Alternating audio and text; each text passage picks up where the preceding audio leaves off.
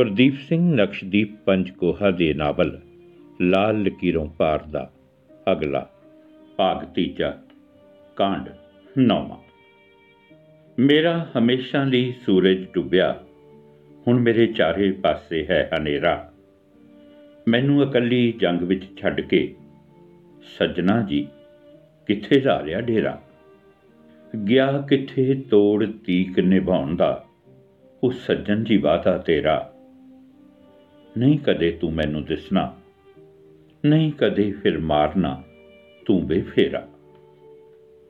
ਕਾਂਡ ਨੌ। ਰਸ਼ਪਾਲ ਦੇ ਫੁੱਲ ਪਾਉਣ ਤ੍ਰਿਪਤ ਦਾ ਭਰਾ ਪਵਨਦੀਪ ਕੀਰਤਪੁਰ ਗਿਆ। ਤ੍ਰਿਪਤ ਨੂੰ ਭੁਪਿੰਦਰ ਸਿੰਘ ਪਰਿਵਾਰ ਨੇ ਹੀ ਸੰਭਾਲਿਆ ਤੇ ਪਵਨਦੀਪ ਪੰਜਾਬ ਨੂੰ ਜਾਣ ਵੇਲੇ ਸੋਨ ਨੂੰ ਤ੍ਰਿਪਤ ਕੋਲ ਛੱਡ ਗਿਆ ਸੀ।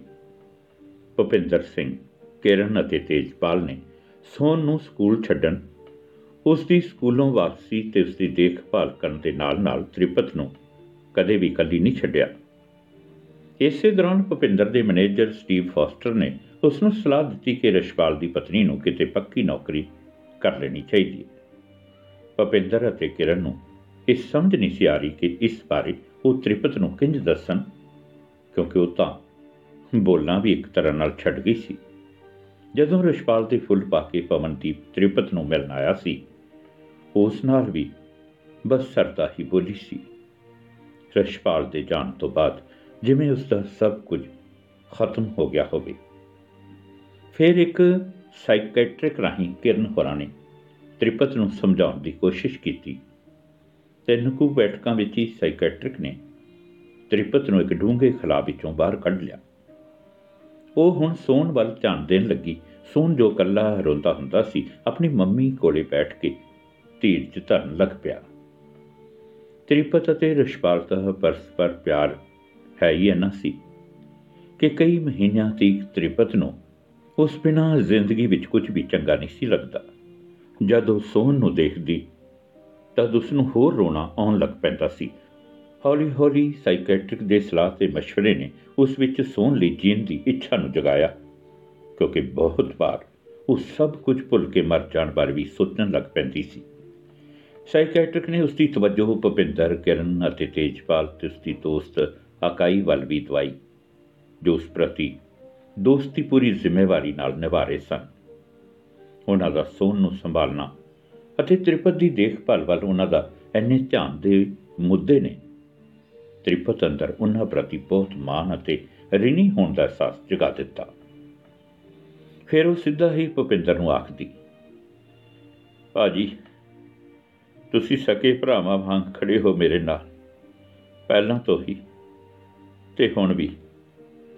ਅੱਗੋਂ ਭੁਪਿੰਦਰ ਆਖਦਾ ਪਰਜਾਈ ਸਾਡਾ ਛੋਟਾ ਵੀਰ ਸੀ ਰਸ਼ਪਾਲ ਇੱਕ ਹੀਰਾ ਸੀ, ਯਾਰਾਂ ਦਾ ਯਾਰ। ਉਸ ਦਾ ਜਾਣਾ ਮੇਰੇ ਲਈ ਬਹੁਤ ਵੱਡੀ ਸੱਟ ਸੀ। ਪਰ ਜ਼ਿੰਦਗੀ ਤਾਂ ਜਿਉਣੀ ਹੀ ਹੁੰਦੀ ਹੈ। ਫਿਰ ਜੇ ਅਸੀਂ ਦਿਲ ਛੱਡ ਦੇ ਤਾਂ ਸੋਨ ਨੂੰ ਕੌਣ ਸੰਭਾਲਦਾ ਤੇ ਤੁਹਾਨੂੰ ਕੌਣ ਵੇਖਦਾ? ਅਸੀਂ ਕੋਈ ਉਪਰੇ ਹਾਂ? ਇਹ ਕੋਈ ਆਸਾਨ ਕੀਤਾ ਹੈ ਅਸੀਂ? ਤੁਸੀਂ ਮੇਰੀਆਂ ਛੋਟੀਆਂ ਭੈਣਾਂ ਵਰਗੇ ਹੋ। ਇਹ ਸੁਣ ਕੇ ਤ੍ਰਿਪਤ ਦੇ ਗਲੇ ਡੂਪਾ ਆਉਂਦੇ। ਕਿਰਨ ਤ੍ਰਿਪਤ ਦੇ ਆਪਣੇ ਪ੍ਰਤੀ ਧੰਨਵਾਦ ਦੇ ਸ਼ਬਦ ਸੁਣ ਕੇ ਆਖਦੀ, ਇਹ ਕੋਈ ਆਸਾਨ ਕੀਤਾ ਹੈ ਤੁਹਾਡੇ ਤੇ? ਤੁਸੀਂ ਸਾਡਾ ਪਰਿਵਾਰ ਹੋ। ਸਭ ਠੀਕ ਹੋ ਜਾਏਗਾ ਰਲ ਮਿਲ ਕੇ? ਜਿਵੇਂ ਡਾਕਟਰ ਨੇ ਕਿਹਾ ਹੈ ਕਿ ਤੁਸੀਂ ਕੋਈ ਨੌਕਰੀ ਕਰਨੀ ਸ਼ੁਰੂ ਕਰੋ, ਜ਼ਰਾ ਹੋਰ ਅਟਕ ਕੇ।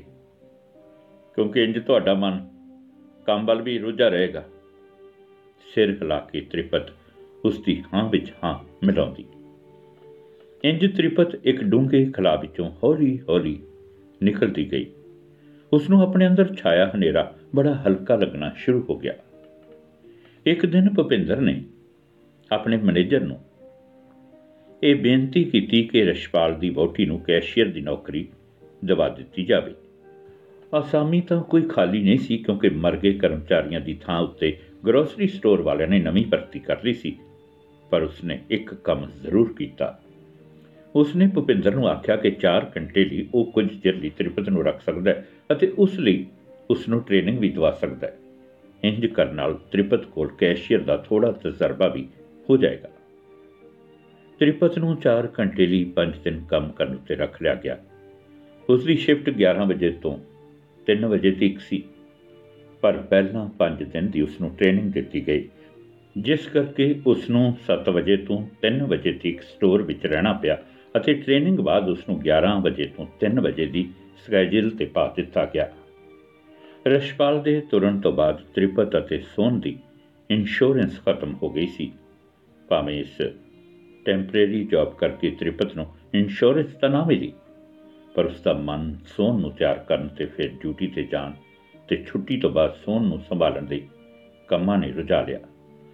ਹੁਣ ਉਸ ਨੂੰ ਇਕੱਲਿਆਂ ਬੈਠ ਕੇ ਸਿਰਫ ਰਿਸ਼ਪਾਲ ਬਾਰੇ ਸੋਚਣ ਦਾ ਅਕਸਰ ਮੌਕਾ ਨਹੀਂ ਸੀ ਮਿਲਦਾ।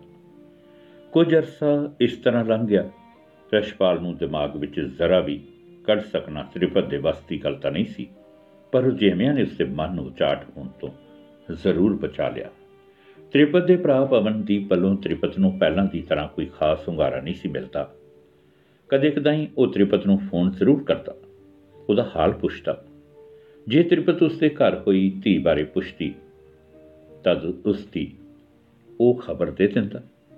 ਉਸ ਦੇ ਘਰ ਇਹ ਧੀ ਰਸ਼ਪਾਲ ਦੇ ਤੁਰ ਜਾਣ ਤੋਂ ਬਾਅਦ ਹੀ ਹੋਈ ਸੀ, ਪਰ ਤ੍ਰਿਪਤ ਉਸ ਨੂੰ ਵੇਖਣ ਵੀ ਨਹੀਂ ਸੀ ਜਾ ਸਕੀ ਤੇ ਪਵਨਦੀਪ ਨੂੰ ਇਸ ਗੱਲ ਦਾ ਕੋਈ ਗਿਲਾ ਨਹੀਂ ਸੀ।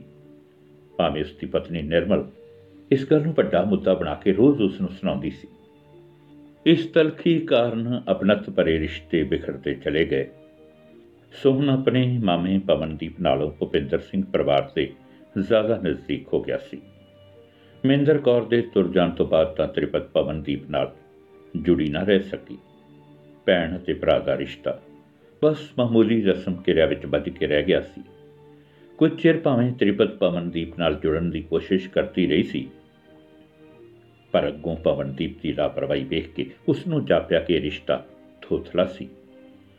ਅਮਰੀਕਾ ਵਿੱਚ ਤ੍ਰਿਪਤ, ਭਪਿੰਦਰ, ਕਿਰਨ ਤੇ ਤੇਜਪਾਲ ਨੂੰ ਆਪਣੇ ਰਿਸ਼ਤੇਦਾਰ ਸਮਝਦੀ ਸੀ ਤੇ ਇਹੋ ਗੱਲ ਉਸਨੇ ਸੋਹਣ ਦੇ ਮਨ ਵਿੱਚ ਵਸਾ ਦਿੱਤੀ ਸੀ।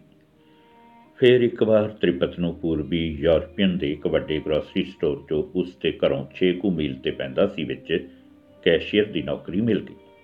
ਉਹ ਭਾਵੇਂ ਉਸ ਨੂੰ 10 ਡਾਲਰਸ ਘੰਟੇ ਦੇ ਹੀ ਦਿੰਦੇ ਸਨ, ਪਰ ਉਹ ਉਸ ਨੂੰ 6 ਦਿਨ ਲਈ ਬੁਲਾਉਂਦੇ ਸਨ ਤੇ ਸੋਮਵਾਰ ਦੀ ਛੁੱਟੀ ਦਿੰਦੇ ਸਨ। ਹੁਣ ਸੋਨ ਐਨਾ ਛੋਟਾ ਵੀ ਨਹੀਂ ਸੀ ਕਿ ਉਸ ਨੂੰ ਸਕੂਲੋਂ ਲਿਆਉਣਾ ਪਵੇ। ਉਹ ਸਕੂਲ ਦੀ ਬੱਸ ਜਿਵੇਂ ਜਾਂਦਾ ਉਵੇਂ ਆ ਜਾਂਦਾ। ਉਸ ਨੂੰ ਸਾਈਕਲ ਲੈ ਦਿੱਤਾ ਗਿਆ ਸੀ, ਜਿਸ ਤੇ ਉਹ ਭਪਿੰਦਰ ਹੋਰਾਂ ਦੇ ਘਰੇ ਤੇਜਪਾਲ ਕੋਲ ਚਲੇ ਜਾਂਦਾ ਜਦੋਂ ਤ੍ਰਿਪਤ ਘਰ ਨਹੀਂ ਸੀ ਹੁੰਦੀ। ਪਰ ਜੇ ਤੇਜਪਾਲ ਕਰਨਾ ਹੁੰਦਾ, ਤਦ ਉਹ ਆਪਣੇ ਘਰ ਹੀ ਰਹਿੰਦਾ। ਇਸ ਨੌਕਰੀ ਨਾਲ ਤ੍ਰਿਪਤ ਨੂੰ ਫੇਰ ਪੂਰੀ ਇੰਸ਼ੋਰੈਂਸ ਮਿਲ ਗਈ ਸੀ। ਇਹ ਗਰੋਸਰੀ ਸਟੋਰ ਵੀ, ਇੱਕ ਚੇਨ ਸਟੋਰ ਵਿੱਚੋਂ ਹੀ ਇੱਕ ਸੀ, ਜਿਸ ਕਰਕੇ ਉਸ ਨੂੰ ਚਲਾਉਣ ਵਾਲੀ ਕਾਫੀ ਵੱਡੀ ਕੰਪਨੀ ਬਣਾਈ ਬੈਠੇ ਸਨ। ਜਦੋਂ ਉਹਨਾਂ ਨੇ ਤ੍ਰਿਪਤ ਨੂੰ ਜੌਬ ਤੇ ਰੱਖਿਆ ਸੀ, ਉਹਨਾਂ ਨੇ ਉਸ ਦੀ ਤਨਖਾਹ 1 ਸਾਲ ਬਾਅਦ 12 ਡਾਲਰ ਘੰਟੇ ਦੇ ਕਰ ਦੇਣੇ ਸਨ। ਤ੍ਰਿਪਤ ਲਈ ਇਹ ਬਹੁਤ ਸੀ, ਕਿਉਂਕਿ ਉਸ ਨੂੰ ਰਿਸ਼ਪਾਲ ਦੀ ਇੰਸ਼ੋਰੈਂਸ ਵੱਲੋਂ 2 ਲੱਖ ਡਾਲਰਸ ਮਿਲ ਗਿਆ ਸੀ ਤੇ ਮਕਾਨ ਤੇ ਚੜਿਆ ਕਰਜ਼ਾ ਕਰਜ਼ੇ ਵਾਲੀ ਇੰਸ਼ੋਰੈਂਸ ਨੇ ਉਤਾਰ ਦਿੱਤਾ ਸੀ। ਦਿਲੋਂ ਉਹ ਚਾਹੁੰਦੀ ਸੀ ਕਿ ਉਹ ਸਿਰਫ 5 ਦਿਨ ਹੀ ਕੰਮ ਕਰੇ, ਪਰ ਨੌਕਰੀ ਲੈਣ ਲੱਗਿਆ ਉਹ ਆਖ ਬੈਠੀ ਸੀ ਕਿ ਉਹ 6 ਦਿਨ ਕੰਮ ਕਰ ਲਵੇਗੀ। ਭੁਪਿੰਦਰ ਤੇ ਕਿਰਨ ਨੇ ਤ੍ਰਿਪਤ ਨੂੰ ਇਹ ਨੌਕਰੀ ਮਿਲਣ ਤੇ ਬਹੁਤ ਖੁਸ਼ੀ ਮਨਾਈ। ਕਿਰਨ ਨੇ ਉਸ ਨੂੰ ਇੱਕ ਵਾਰ ਕਿਹਾ, ਦਿਨ ਦੀ ਡਿਊਟੀ ਮਿਲੀ ਹੈ ਬਹੁਤ ਵਧੀਆ ਹੈ ਸਾਰਾ ਦਿਨ ਲੰਘ ਜਾਵੇਗਾ ਤੇ ਆਪਣੀ ਸ਼ਾਮ ਸੋਨ ਨੂੰ ਤੂੰ ਦੇ ਸਕੇਂਗੀ। ਹਾਂ ਮੈਨੂੰ ਆਖਦੇ ਸੀ ਰਾਤ ਖਾਤਰ, ਪਰ ਮੈਂ ਜਵਾਬ ਦੇ ਦਿੱਤਾ, ਬਹੁਤ ਵਧੀਆ ਰਿਹਾ ਤ੍ਰਿਪਤ, ਕਿਰਨ ਨੇ ਖੁਸ਼ੀ ਪ੍ਰਗਟਾਈ। ਰਸ਼ਪਾਲ ਦੇ ਕਾਤਲਾਂ ਨੂੰ ਉਮਰ ਕੈਦ ਹੀ ਹੋਈ ਸੀ ਕਿਉਂਕਿ ਮੂੰਹ ਉੱਤੇ ਮਾਸਕ ਲਗਾਈ ਹੋਣ ਕਰਕੇ ਉਹ ਪਛਾਣੇ ਨਹੀਂ ਸੀ ਗਏ। ਪਰ ਉਹਨਾਂ ਨੇ ਕਿਸੇ ਹੋਰ ਕੇਸ ਵਿੱਚ ਪੂਰਾ ਸਬੂਤ ਮਿਲਣ ਕਾਰਨ ਆਪਣਾ ਗੁਨਾਹ ਮੰਨ ਲਿਆ ਸੀ। ਭੁਪਿੰਦਰ ਬਹੁਤ ਦੁਖੀ ਹੋਇਆ, ਪਰ ਇਸ ਦੀ ਚਰਚਾ ਉਸਨੇ ਤ੍ਰਿਪਤ ਕੋਲ ਨਹੀਂ ਕੀਤੀ। ਇਹ ਸੋਚ ਕੇ ਕਿ ਜ਼ਖਮ ਕਿਉਂ ਛੇੜਨਾ ਹੈ? ਉਂਝ ਤ੍ਰਿਪਤ ਨੂੰ ਖਬਰਾਂ ਤੋਂ ਪਤਾ ਚੱਲ ਗਿਆ ਸੀ ਕਿ ਰਿਸ਼ਪਾਲ ਦੇ ਕਾਤਲਾਂ ਨੂੰ ਸਜ਼ਾ ਹੋ ਗਈ ਸੀ। ਇਸ ਬਾਰੇ ਉਹ ਕਿਸੇ ਨਾਲ ਵੀ ਕੋਈ ਗੱਲ ਨਹੀਂ ਸੀ ਕਰਨੀ ਚਾਹੁੰਦੀ। ਤ੍ਰਿਪਤ ਦੇ ਦਿਲ ਵਿੱਚ ਕਈ ਵਾਰ ਆਉਂਦਾ ਕਿ ਘੱਟੋ ਘੱਟ ਉਸ ਬੰਦੇ ਨੂੰ ਉਹ ਮਾਰ ਮੁਕਾਏ ਜਿਸ ਨੇ ਰਿਸ਼ਪਾਲ ਦੀ ਗੋਲੀ ਮਾਰੀ ਸੀ।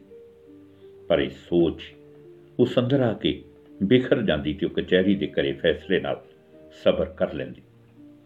ਉਸ ਕੋਲੋਂ ਕਿਸੇ ਨੇ ਉਸ ਦਾ ਉਹ ਪਿਆਰ ਖੋਲਿਆ ਸੀ ਜੋ ਦਰਅਸਲ ਉਸ ਦੀ ਜ਼ਿੰਦਗੀ ਸੀ। ਉਹ ਆਪਣੇ ਬੁਢਾਪੇ ਬਾਰੇ ਗੱਲਾਂ ਕਰਿਆ ਕਰਦੇ ਸੀ ਕਿ ਜਦੋਂ ਉਹ ਬਜ਼ੁਰਗ ਹੋ ਜਾਣਗੇ ਤੇ ਉਹਨਾਂ ਦੇ ਸਿਰ ਕੋਈ ਜ਼ਿੰਮੇਵਾਰੀ ਨਹੀਂ ਹੋਏਗੀ, ਉਹ ਇੱਕ ਦੂਜੇ ਦਾ ਖਿਆਲ ਰੱਖਿਆ ਕਰਨਗੇ। ਇੱਕ ਵਾਰ ਰਿਸ਼ਪਾਲ ਨੇ ਆਖਿਆ ਸੀ, ਮੈਂ ਤਾਂ ਤੇਰੇ ਆਲੇ ਦੁਆਲੇ ਘੁੰਮਿਆ ਕਰਨਾ, ਜਿਵੇਂ ਹੁਣ ਸੋਹਣ ਘੁੰਮਦਾ ਤੇਰੇ ਆਲੇ ਦੁਆਲੇ ਅਜਿਹੇ ਖਿਆਲ ਉਸ ਨੂੰ ਬਹੁਤ ਤੰਗ ਕਰਦੇ। ਉਹ ਸਭ ਕੁਝ ਬਰਦਾਸ਼ਤ ਕਰ ਸਕਦੀ ਸੀ, ਪਰ ਰਿਸ਼ਪਾਲ ਦੀ ਮੌਤ ਅੱਜ ਵੀ ਉਸ ਨੂੰ ਉਹ ਤਾਜ਼ਾ ਜ਼ਖਮ ਲੱਗਦੀ ਜੋ ਬਹੁਤ ਚੀਜ਼ਾਂ ਕਢਵਾ ਦਿਆ ਕਰਦਾ ਹੈ। ਤਦੇ ਤਾਂ ਰਿਸ਼ਪਾਲ ਬਾਰੇ ਉਹ ਕਿਸੇ ਨਾਲ ਗੱਲ ਨਹੀਂ ਸੀ ਕਰਨਾ ਚਾਹੁੰਦੀ। ਕਦੇ ਕਦਾਈ ਜੇ ਸੋਹਣ ਆਪਣੇ ਪਾਪਾ ਬਾਰੇ ਕੋਈ ਗੱਲ ਛੇੜ ਦਿੰਦਾ, ਉਹ ਆਖਦੀ, ਤੇਰੇ ਪਾਪਾ ਗਏ। ਉਹਨਾਂ ਦੀਆਂ ਚੰਗੀਆਂ ਗੱਲਾਂ ਯਾਦ ਕਰਿਆ ਕਰ। ਉਹਨਾਂ ਨੂੰ ਨਹੀਂ, ਉਹਨਾਂ ਦੀ ਯਾਦ ਤੈਨੂੰ ਤੰਗ ਕਰੇਗੀ ਸੋਨ ਚੁੱਪ ਕਰ ਜਾਂਦਾ ਹੈ ਆਖ ਕੇ। ਠੀਕ ਹੈ ਮੰਮੀ। ਹੋਰ ਵਕਤ ਗੁਜ਼ਰ ਗਿਆ ਸੋਨ 8ਵੀਂ ਵਿੱਚ ਹੋ ਗਿਆ। ਤ੍ਰਿਪਤੀ ਗਰੋਸਰੀ ਸਟੋਰ ਤੇ ਨੌਕਰੀ ਠੀਕ ਚੱਲਦੀ ਰਹੀ। ਉਹ ਬਹੁਤਾ ਨਾ ਕਿਸੇ ਵਿੱਚ ਦਿਲਚਸਪੀ ਲੈਂਦੀ ਸੀ ਤੇ ਨਾ ਬਹੁਤੀਆਂ ਗੱਲਾਂ ਕਰਦੀ ਸੀ। ਆਮ ਜੀਆਂ ਗੱਲਾਂ ਉਹ ਆਪਣੇ ਨਾਲ ਕੰਮ ਕਰ ਰਹੀਆਂ ਕੁੜੀਆਂ ਨਾਲ ਕਰ ਲੈਂਦੀ, ਜੋ ਕਦੇ ਉਹ ਸਿਰਫ ਉਸ ਦੇ ਬੱਚੇ ਬਾਰੇ ਪੁੱਛ ਲੈਂਦੀਆਂ ਸਨ, ਜਾਂ ਜਦੋਂ ਕਦੇ ਉਹ ਕੁੜੀਆਂ ਆਪਣੇ ਪਤੀ ਜਾਂ ਸੱਸ ਜਾਂ ਬॉयਫ੍ਰੈਂਡ ਦੀਆਂ ਗੱਲਾਂ ਉਸ ਨਾਲ ਉਹ ਆਪ ਕਰ ਲੈਂਦੀਆਂ ਸਨ। ਇੰਜੋ ਜ਼ਿਆਦਾ ਉਹਨਾਂ ਨੂੰ ਸੁਣਦੀ ਰਹਿੰਦੀ। ਜੋ ਮਰਦ ਉਸ ਨਾਲ ਕੰਮ ਕਰਦੇ ਸਨ, ਉਹਨਾਂ ਨਾਲ ਉਹ ਹੈਲੋ ਤੋਂ ਵੱਧ ਨਹੀਂ ਸੀ ਬੋਲਦੀ। ਜੇ ਕੋਈ ਕੋਸ਼ਿਸ਼ ਕਰਦਾ ਗੱਲ ਵਧਾਉਣ ਦੀ, ਉਹ ਇਹ ਆਖ ਕੇ ਉਹਨਾਂ ਦੀ ਗੱਲ ਟਾਲ ਛੱਡਦੀ, ਮੈਂ ਬਹੁਤ ਪ੍ਰਾਈਵੇਟ ਕਿਸਮ ਦੀ ਔਰਤਾਂ ਨਾ ਮੈਂ ਤੁਹਾਡੇ ਬਾਰੇ ਜਾਣਨਾ ਚਾਹੁੰਦੀ ਹਾਂ ਕੁਝ ਤੇ ਨਾ ਕੁਝ ਆਪਣੇ ਬਾਰੇ ਤੁਹਾਡੇ ਨਾਲ ਸਾਂਝਾ ਕਰਨਾ ਚਾਹੁੰਦੀ। ਇਸ ਕਿਸਮ ਦੇ ਰੁੱਖੇ ਜਵਾਬ ਸੁਣ ਕੇ ਉਹ ਪਿੱਛੇ ਹਟ ਜਾਂਦੇ। ਉਸ ਸਟੋਰ ਵਿੱਚ ਸਭ ਕਰਮਚਾਰੀ ਰਲੇ ਮਿਲੇ ਸਨ। ਕੁਝ ਕਾਲੇ ਸਨ, ਕੁਝ ਗੋਰੇ ਸਨ, ਕੁਝ ਮਿਡਲ ਈਸਟਰਨ ਸਨ ਤੇ ਕੁਝ ਸਪੈਨਿਸ਼ ਸਨ।